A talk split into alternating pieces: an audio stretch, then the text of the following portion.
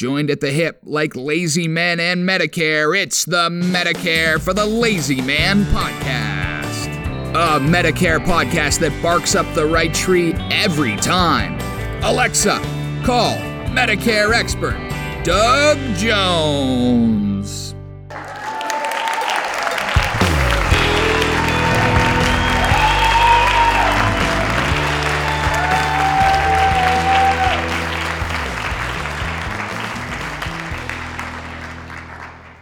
Well, hello, everybody. Welcome to another episode of the Medicare for the Lazy Man podcast. I'm coming to you from beautiful, sunny, warming up Arizona. Uh, here it is, two thirds of the way through February, and we're finally getting some more 70 plus degrees days. So uh, that's going to actually make our podcast a little livelier than it might have been otherwise because Randy and I are both affected by the weather. We're happy when it's warm and sunny, and we're not happy when it's cold and cloudy. Anyway, I'm here to help you feel confident about Medicare. We've talked about this before, and uh, my mission hasn't changed. I want you to feel confident about your impending encounter with Medicare, if in fact that's what's going to happen at some point in your future. And uh, one of the ways that I can help you feel more confident is to uh, direct you to my book, Medicare for the Lazy Man 2023. Uh, we're making big progress towards the 2024 edition, but right now, 2023 would be the edition that you're looking for on barnesandnoble.com or on amazon.com.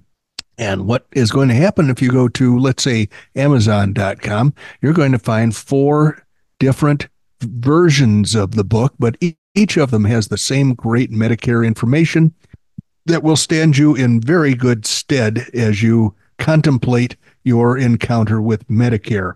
You're going to have, find the uh, Kindle version, which you can have immediately at a very reasonable price of less than $4. You're going to find the paperback version that most people seem to want to buy. That's an $8 item. You're going to find the um, uh, Audible version if you like to listen rather than read. That's going to be about a $6 item. And I can't help the price, but I can vouch for its magnificence.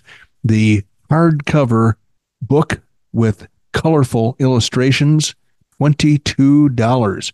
Such a deal. That should be $30 minimum right there. But it's a $22 item at Amazon.com. And I highly recommend it if you're giving a gift. The gift of Medicare knowledge comes, has never been really wrapped in a uh, package this, this, uh, classy and durable. So that would be my suggestion for a gift item for a friend or a loved one. Speaking of friends and loved ones, I have uh, sitting right across the screen from me. I have my uh, producer and uh, confidant, Randy Carson. Uh, Randy, thank you for joining us today. Absolutely glad to do it. I'm always glad to do it when it's sunny and nice out.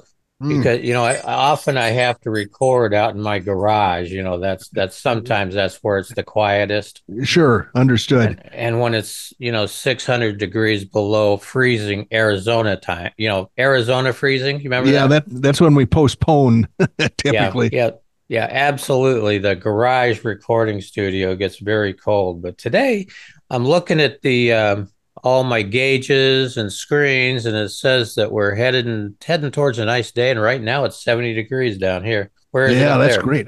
Oh, it is. Uh, according to my computer, it says it's 70 degrees also. Wow, cool. So that is very nice, and uh, it gets warmer. The warmest part of the day is always around three to four o'clock, and yep. that that gives us something to ponder, something to think about all day as it gets warmer and warmer. Yeah, my phone tells me it's going to be 73 degrees Ooh, in the middle of the afternoon.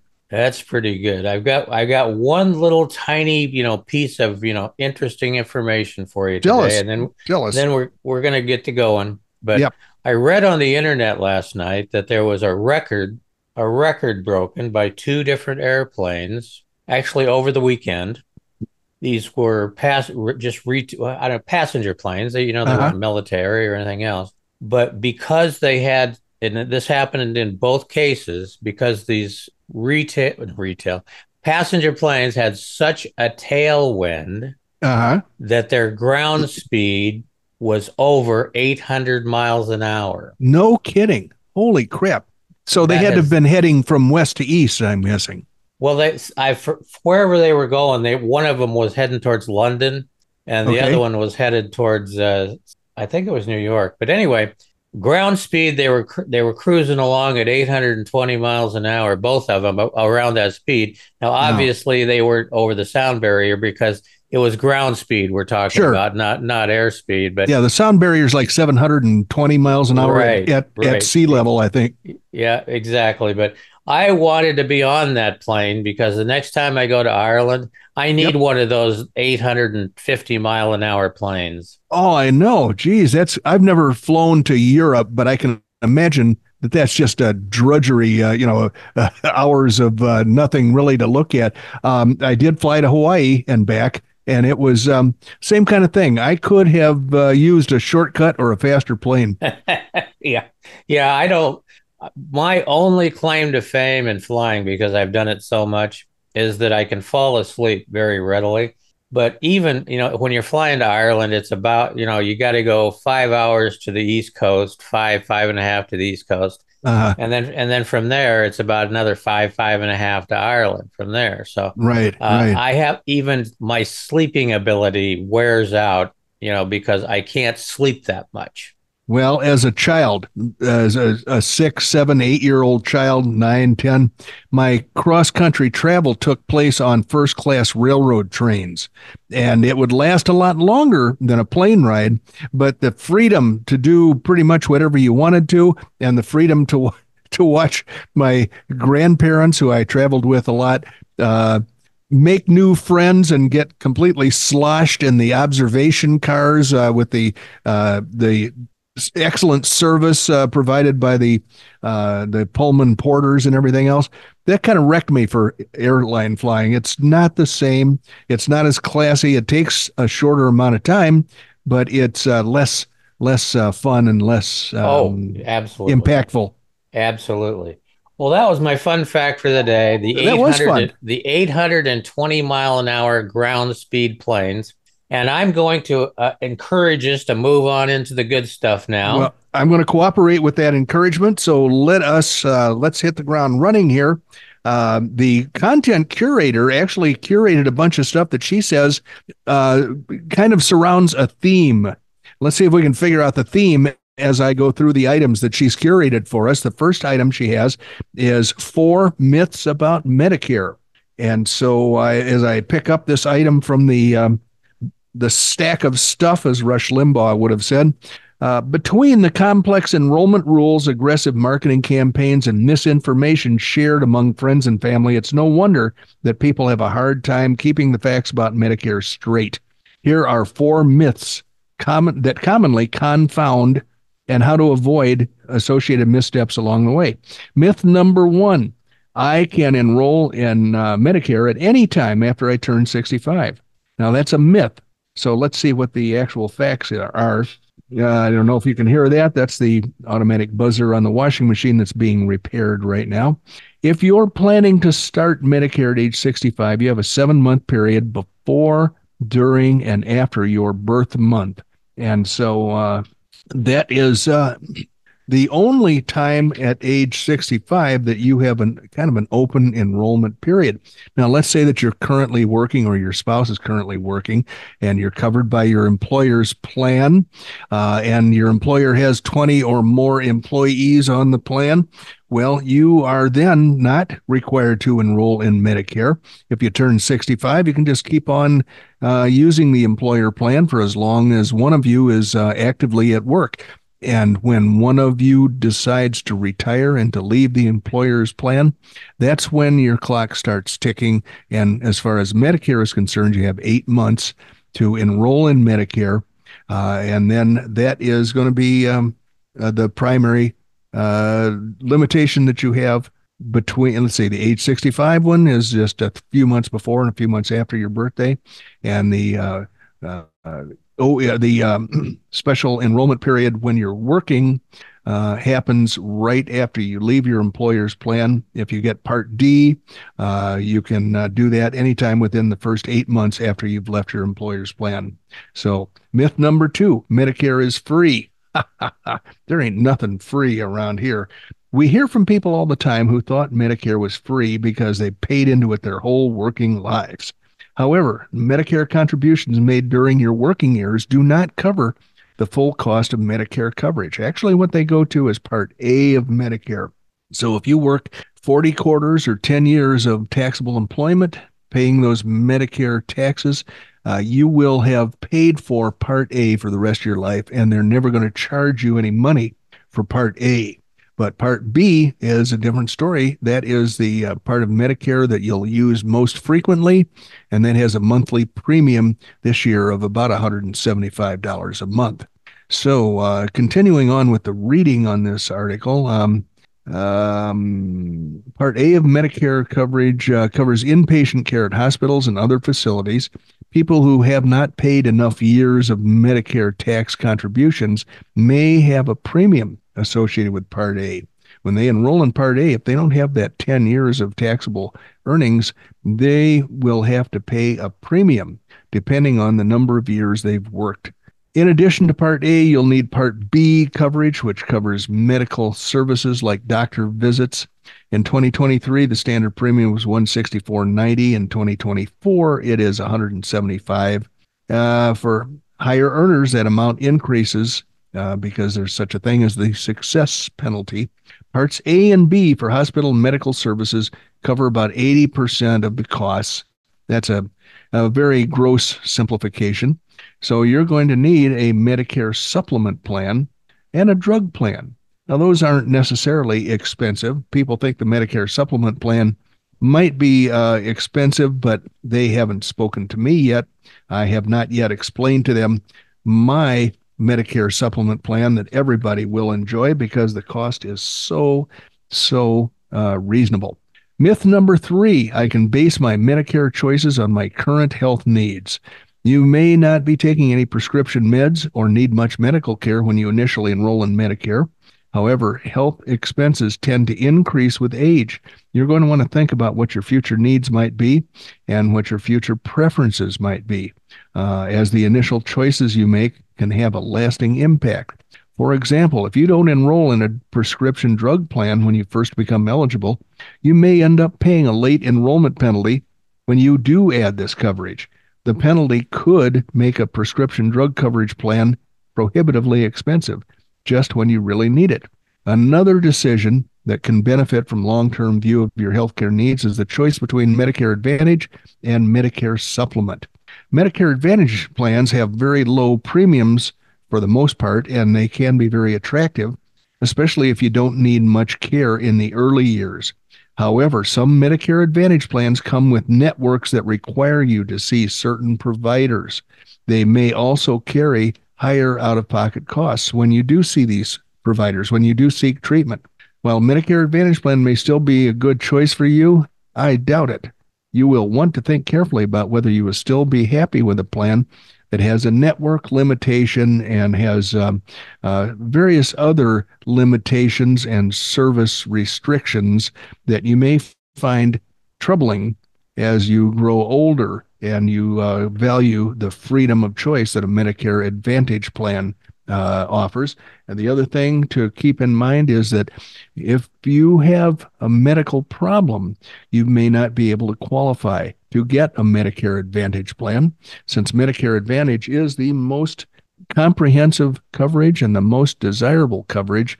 Um, it might be best if you did not take the chance, if you did not roll the dice uh, early in your um, Medicare encounter. And it would be best if you uh, went ahead with a Medicare supplement plan so that that right will never be taken away from you. Myth number four once I choose a plan, I'm done.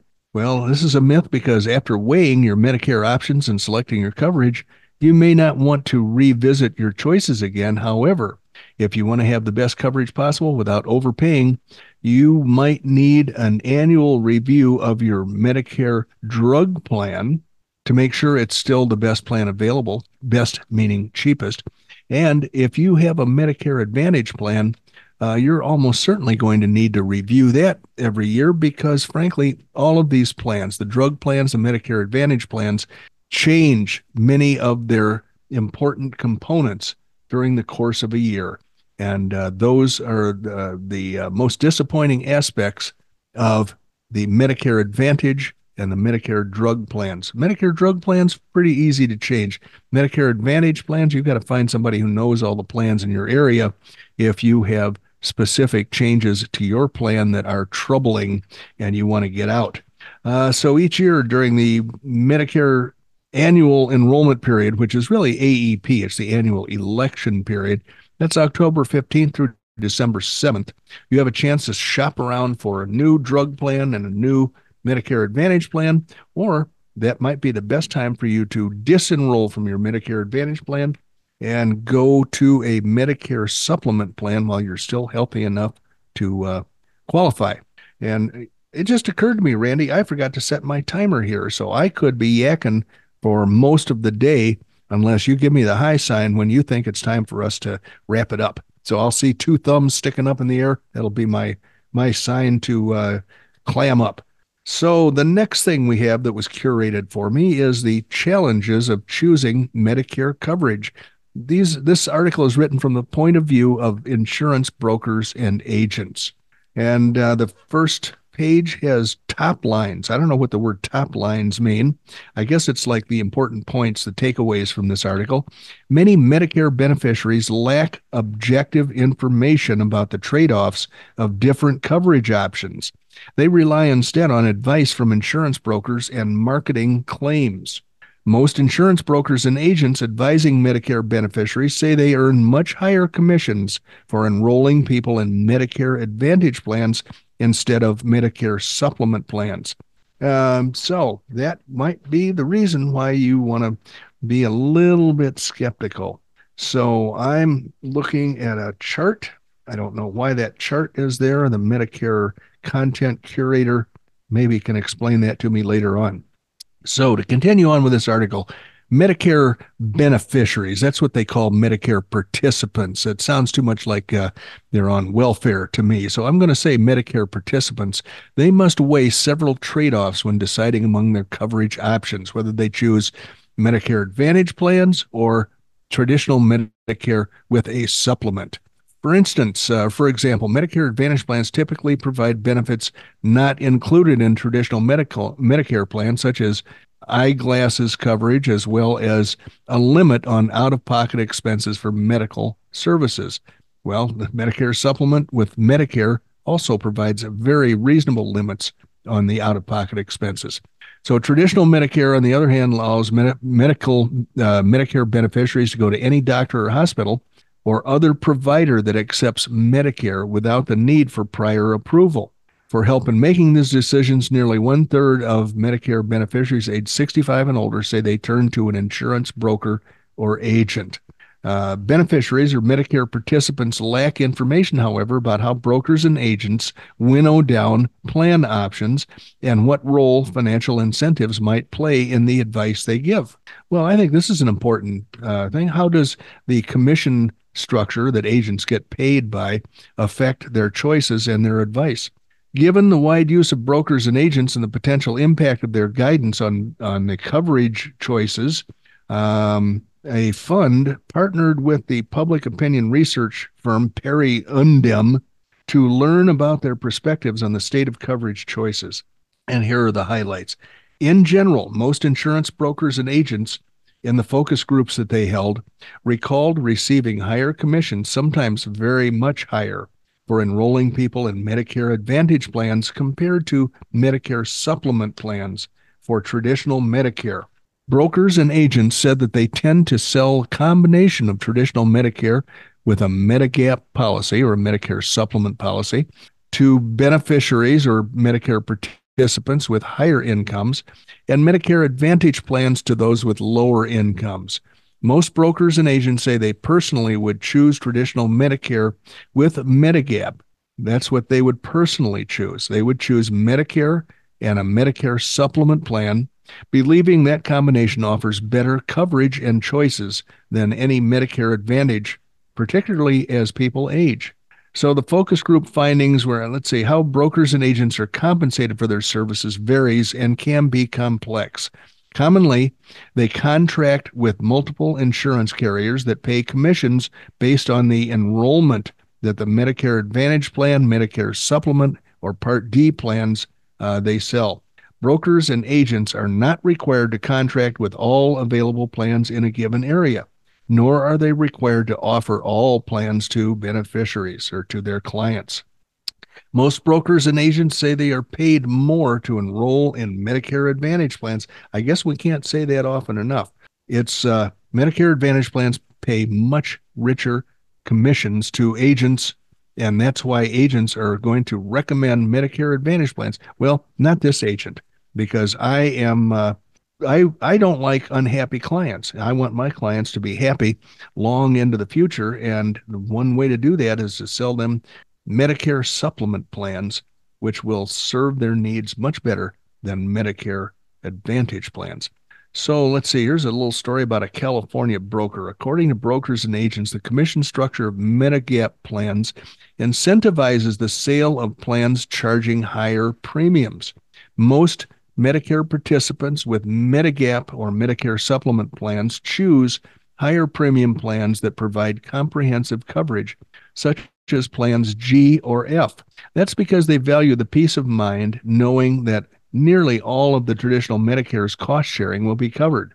But for beneficiaries on a tight budget, it may make sense to have Medicare supplement coverage like plans K or L that feature high cost sharing but low premiums and limits on out of pocket payments. I've got a better plan than that for my people who are looking to save money, but uh, we can discuss that in greater detail later on.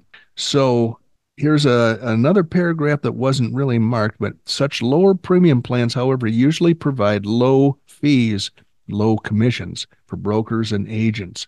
Since commissions for the Medicare supplement plans are offered as a percentage of the premium, that the uh, uh, the client pays.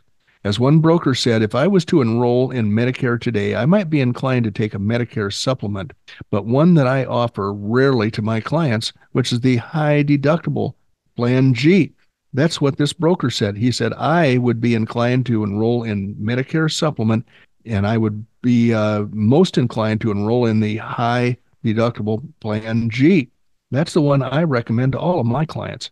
The commission structure thus may result in some beneficiaries paying more than they need to uh, because the agent is paid more for the more expensive plans.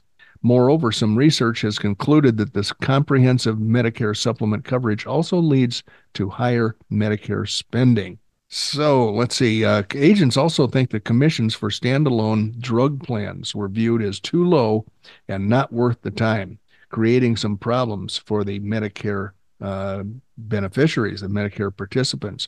Um, let's see. Um, while the uh, federal government sets the commissions that drug plans pay, they set the upper limit. They don't set the lower limit. And some of these plans, trying to save money, have reduced their commissions to almost zero. And uh, I think what they're saying here is that brokers don't really like to work for free. Some brokers decide uh, described clients coming to them without a Part D plan or other drug coverage, despite being on Medicare for years, because their previous broker had never enrolled them in a Part D plan. These enrollees consequently have to pay a late enrollment penalty each month for the remainder of their years on Medicare, and they cannot enroll in a Part D plan until the next open enrollment period, which would be at the end of the year. Let's see, here's a blurb about an Arizona broker. Nobody I know, probably. Insurers commonly provide bonus payments for reaching enrollment benchmarks. Brokers and agents say that some Medigap and Medicare Advantage insurers provide substantial bonus commissions when enrollment targets are met. Describing one insurer's bonus program, a focus group participant says, I think it was 20 policies within a three month period. That bonus was actually 100 bucks per policy. Bonuses could create an incentive for a broker or agent to steer clients to a plan, regardless of whether it's the best one for their clients. So, the selection of Medicare coverage with 40 or more Medicare Advantage plans, uh, 60 Part D plans, and many Medicare supplement plans to choose from, brokers and agents help their Medicare clients winnow down their coverage options. However, what guides this process may not be transparent to beneficiaries. Brokers don't sell all the plans available in their geographical area. They said they choose which plans to offer based on how quickly insurers answer their questions on feedback from clients and sometimes on plan benefits. Brokers and agents said they tend to sell the combination of traditional Medicare with a Medicare supplement to higher income people and Medicare Advantage plans to lower income people. I saw I think we saw that earlier in the article. Some brokers and agents say clients have trouble getting Medicare supplement plans when they try to switch from Medicare Advantage to traditional Medicare. According to agents and brokers, finding their clients the right coverage the first time is important because switching coverage can be difficult, if not impossible. They cited extensive underwriting as a barrier to purchasing a Medicare supplement plan for people that want to switch from Medicare Advantage during a period when they lack guaranteed issue rights. Beneficiaries who are older or sicker can be denied coverage or forced to pay higher rates. I say just denied coverage. I've never seen anybody get forced to pay a higher rate. Uh, a broker said, I have one client right now who went from a Medicare supplement to a Medicare Advantage plan, and now she wants to go back to the supplement. And the supplement is going to cost more now, three years later, than it did before. A Florida broker says that all brokers and agents who have served people that are dually eligible for Medicare and Medicaid, and they say they enroll them in a special needs plans only. Most brokers and agents personally would choose traditional Medicare and Medicare supplement rather than Medicare Advantage plans. When asked, they said they believe that traditional Medicare, with the addition of a Medicare supplement plan, offers better health care coverage and choices, particularly as people age. One broker explained the choice if I ever have a medical problem, I'd want to be able to go to any physician that I want. Um, a few of the brokers said that Medicare Advantage would be okay for them, but most of them said no, they wanted regular Medicare and a Medicare supplement plan. So, what are the reasons for growing enrollment in Medicare Advantage? Well, despite some brokers and agents' personal preference for traditional Medicare supplement by a Medigap plan, a share of beneficiaries or people in participating in Medicare choosing Medicare Advantage continues to grow. Focus group participants offered their opinions about why Medicare Advantage plan enrollment is growing. According to the brokers and agents, rising Medigap premiums are driving some beneficiaries to choose Medicare Advantage instead. Brokers and agents said that some beneficiaries switched from traditional Medicare to Medicare Advantage because they could not afford to pay the Medicare supplement premiums. They said that Medicare supplement plan premiums have increased more in recent years than they had historically, putting them out of reach for their clients. We used to see smaller increases coming along, said one broker who had been in business for 15 years. Now we're starting to see bigger jumps. Uh, another Arizona broker was uh, interviewed in the uh, focus group. Some brokers and agents said that based on relative commission rates and information from uh, the federal government, it seems to them as if the federal government wants more people to be in Medicare Advantage. This observation, while not made in all focus groups, was raised by several brokers without prompting and with some other participants expressing agreement. A few said that it was obvious to them that the government wants more people in Medicare Advantage plans. Marketing efforts have led to beneficiary confusion and helped drive enrollment in Medicare Advantage, according to brokers and agents. Focus group participants characterized advertising for Medicare plans as relentless, overwhelming, even misleading, particularly the advertising for Medicare Advantage commercials. Okay, now a Tennessee broker um, uh, in a Tennessee focus group here said that they spoke about how the higher commissions they earn from Medicare Advantage enrollment have incentivized increasing enrollment in the Medicare Advantage program, despite many having a personal preference for traditional Medicare with a supplement as uh, their Medicare coverage. Another theme they heard was that a beneficiary's income often dictates whether people enroll in traditional Medicare with a Medigap plan or in a Medicare Advantage plan.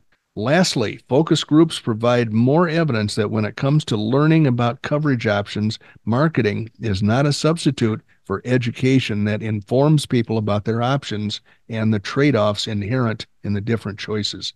So, this was um, interesting to me. I wish I had known that it was going to be a bunch of focus groups. I might have explained the whole article a little differently. Ooh, boy, here's a fun one. 11 costly Medicare mistakes you should avoid making. And I know that the clock is counting down. I don't want to run over our time, so I'm going to go through these fairly quickly. Here's the first of the 11 costly Medicare mistakes you should avoid making. You should avoid keeping your Medicare drug plan on autopilot. What they mean here is that every year you should examine, do a, a, search for the best Medicare drug plan for you because it may not be the best. The one you've had for the last year or two or three may not be the cheapest for you anymore. You may be throwing money away. And so, what you should do is talk to your broker or uh, come to my book, Medicare for the Lazy Man 2024, which is going to have extensive instructions about how you can conduct your own scientific search for all of or of all of the plans available in your area. There's going to be one that is the best for you. And that one plan will be readily apparent if you follow the directions uh, in my book. So keep that in mind. You should research uh, for your best Medicare drug plan at the end of every year. Number two, buying the same Medicare drug plan as your spouse there's typically no reason for that without having conducted that scientific search that I mentioned. Uh, depending on the drugs that you take and the drug your drugs your spouse takes, and the uh, you may like to use the same pharmacy, but and one spouse may do all the shopping for both. But if the drugs are different, it's entirely possible that the plan uh, that will be best for each of them is going to be different because uh, different plans have different formularies and they charge different um, cost sharing for different drugs. So just because your spouse has one type of drug plan does not mean at all that your drug plan should be the same one. Number three, going out of network in your Medicare Advantage plan. Well, it's an HMO or a PPO. If you get treatment outside the network, you're going to have to pay much more or all of the cost. And that's one of the bad things about Medicare Advantage plans. Number four, uh, one of the uh, costly Medicare mistakes you can avoid is uh, switching Medicare Advantage plans in mid-year if needed. Uh, what is it? What is this talking about here? It says you can switch Medicare Advantage plans during an open enrollment each year from October 15th to December 7th. An additional open enrollment period is held every year from January 1st to 31st. During this period, you can switch to a different Medicare Advantage plan or drop your Medicare Advantage plan and return to original Medicare. You'll also be able to join a separate Medicare Part D drug plan if you return to original Medicare. But if you want a Medicare supplement, which be would be an important part of your protection if you go to original Medicare, you're going to have to fill out a health questionnaire in most situations. Uh, let's see. Another uh, mistake people make is not picking the right Medicare supplement plan. If you buy a Medicare supplement plan within six months of enrolling in Medicare Part B, you can get any plan that's available in your area, even if you have a pre existing medical condition. But if you try to switch plans after that, insurers in most states can reject you, and nobody likes to be rejected. Number six, the Medicare mistake that people make. Uh, number six, forgetting that you can sign up for Medicare at age 65. Well, you might already be senile. If you're already receiving Social Security benefits, you're going to be automatically enrolled in Medicare Part A and B when you turn 65, although they send along a little reply card that will allow you to uh, refuse enrollment in Medicare Part A and Part B if you're employed by a company and you're happy with your company plan. But if you forget that you're supposed to enroll in Medicare, uh, you could be up up the creek without a paddle. Number seven, not signing up for Medicare Part B if you have retiree or COBRA coverage. Now, that's an important point. Let's say you're on COBRA, you've left your company plan, you're on COBRA. If you don't sign up for Medicare Part B, you're going to have uh, very, very skimpy coverage. Let me read the uh, description here. When you turn 65, Medicare is generally considered to be your primary insurance, and any other coverage you have is secondary unless you or your spouse has insurance through a current employer with 20 or more employees. But the coverage must be with a current employer. In other words, they must be actively at work. Other employer related coverage, such as retiree coverage, COBRA coverage, or severance, a severance package, is not considered to be primary coverage after you turn 65. That means if you don't sign up for Medicare, you may have gaps in your plan uh, in your uh, protection, and you might be subject to a lifetime late enrollment penalty. So you may also have to wait to get coverage. So remember, sign up for Medicare Parts A and Part B as soon as you're eligible. Number eight, uh, this could be a, a big problem if you forget about the Medicare Part B enrollment deadline after leaving your job. You've got a maximum of eight months. Do it right away. Don't go without insurance enroll in Medicare Part B before you leave the job and tell them you want to start your Part B coverage uh, on the first of the month that's closest to your uh, your retirement date.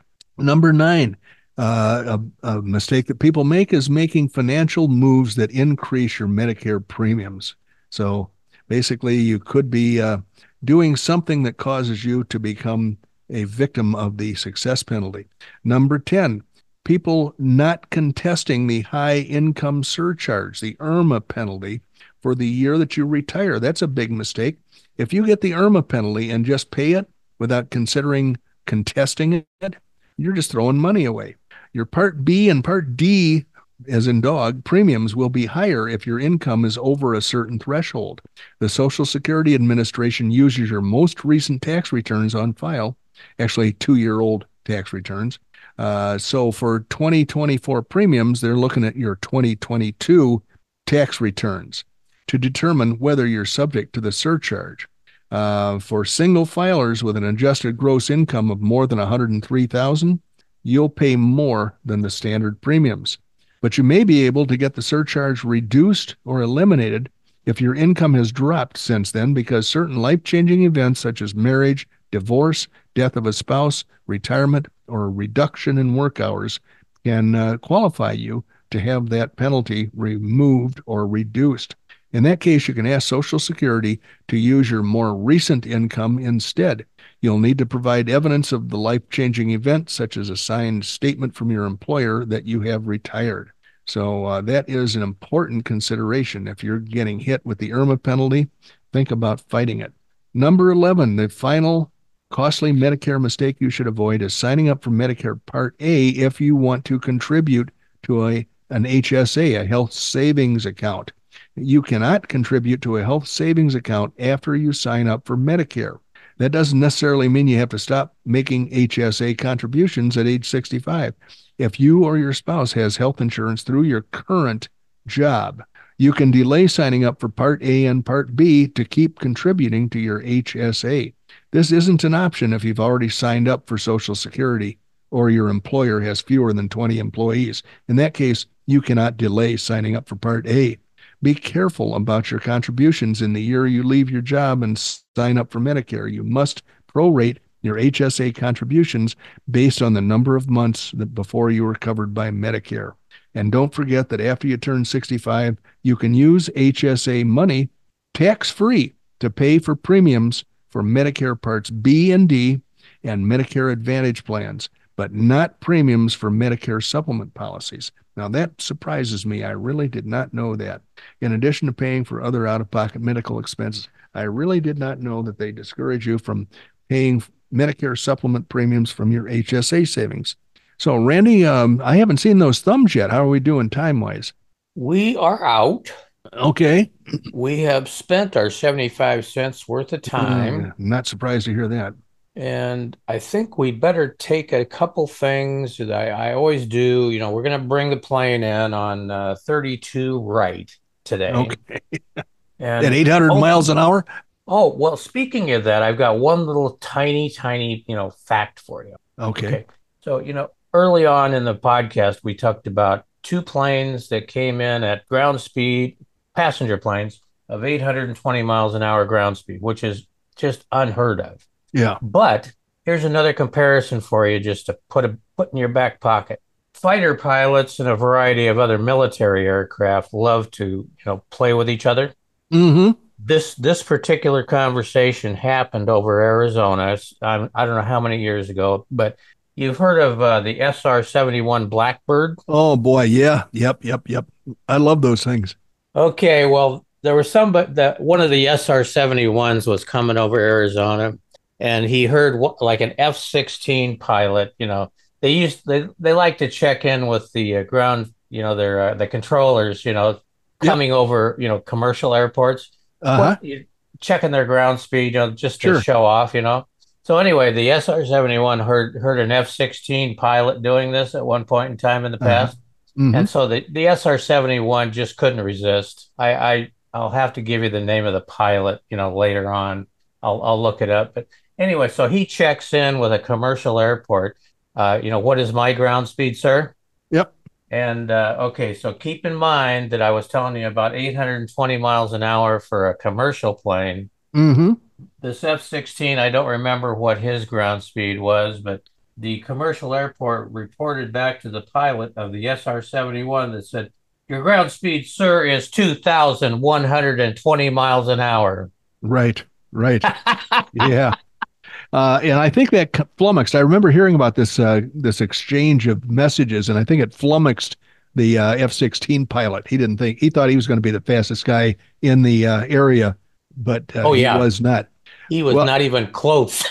I know you know this, but one of my favorite places to go in Tucson is the Pima Air and Space Museum. Oh yeah, absolutely. They've got an SR seventy one right there. You can walk up and and touch it if you like. I gotta go. I gotta go see that. I've never been close to one where I could actually look at it with my own two eyes. Uh, I, I, really want to see that. They built a building around it. It's a huge airplane, and it was sat outside for a long time. And now they've built a building around it with all kinds of uh, equipment that they display.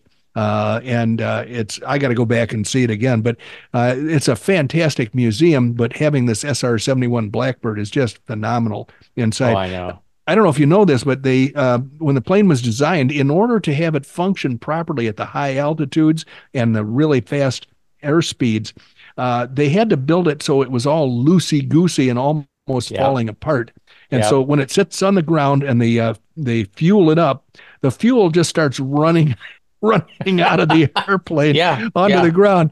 And so they they quick taxi, they uh, take off and they get up to speed and altitude and the plane starts tightening itself up because of the increased skin temperature and it yeah. has to be refueled again in the air before it goes anywhere because it's lost so much fuel falling out of the uh, sloppy uh, cracks and joints yeah, I, I did know that. I uh, they had to top it off after they got up because otherwise they lost so much fuel on the ground that they weren't going to yeah. make it. But anyway, right. yeah, that they had to make a really loosey goosey, and that's the other thing that's related to that. Uh-huh. People think that the SR seventy one is black. Right. It is. It is black, but you know why it's black, right? Well, tell me why. The skin gets so hot that it carbonizes, and that's oh, okay. the black. That's okay. not. That's not paint. Yeah, yeah, it's it's very much like the uh, blocks of carbon material that they insulate the space shuttles with when they come back yeah. in to the atmosphere. It's that material is very good at insulating the the plane. Oh, absolutely. Well, you know, we got to cancel our pay. We we've used our seventy five cents, so we need to really land the plane. Uh, pick out your pencil. You can reach out to Doug at dbj at mlmmailbag.com. Don't forget Doug is licensed nationwide to help you with your Medicare supplement planning. Check us out at the website, medicareforthelazyman.com. We would also appreciate it if you could find somewhere to drop a couple reviews on the content that we produce. And last but not least, thank you for joining us. You could have been a hundred different places doing 99 different things, but you weren't. You were with us, which is exactly where we like to have you listening to the Medicare for the Lazy Man podcast, and you have just spent about 32 and a half minutes listening to Doug Jones, the anti insurance insurance guy from Oklahoma. No more. He's camped out in the high ground behind Cave Creek, Arizona. And I usually clock him in, you know, at about, well, 12,000 feet. Because we're talking about the SR 71, I'm going to take you right up to the top. Let's put you in at 39,000 feet. Oh, geez. Thanks, I think. Thank you. thank you, Randy. Thank you, ladies and gentlemen. And thank you, valued advertisers, for joining our efforts here. We will look forward to seeing you all for our next episode. Bye bye.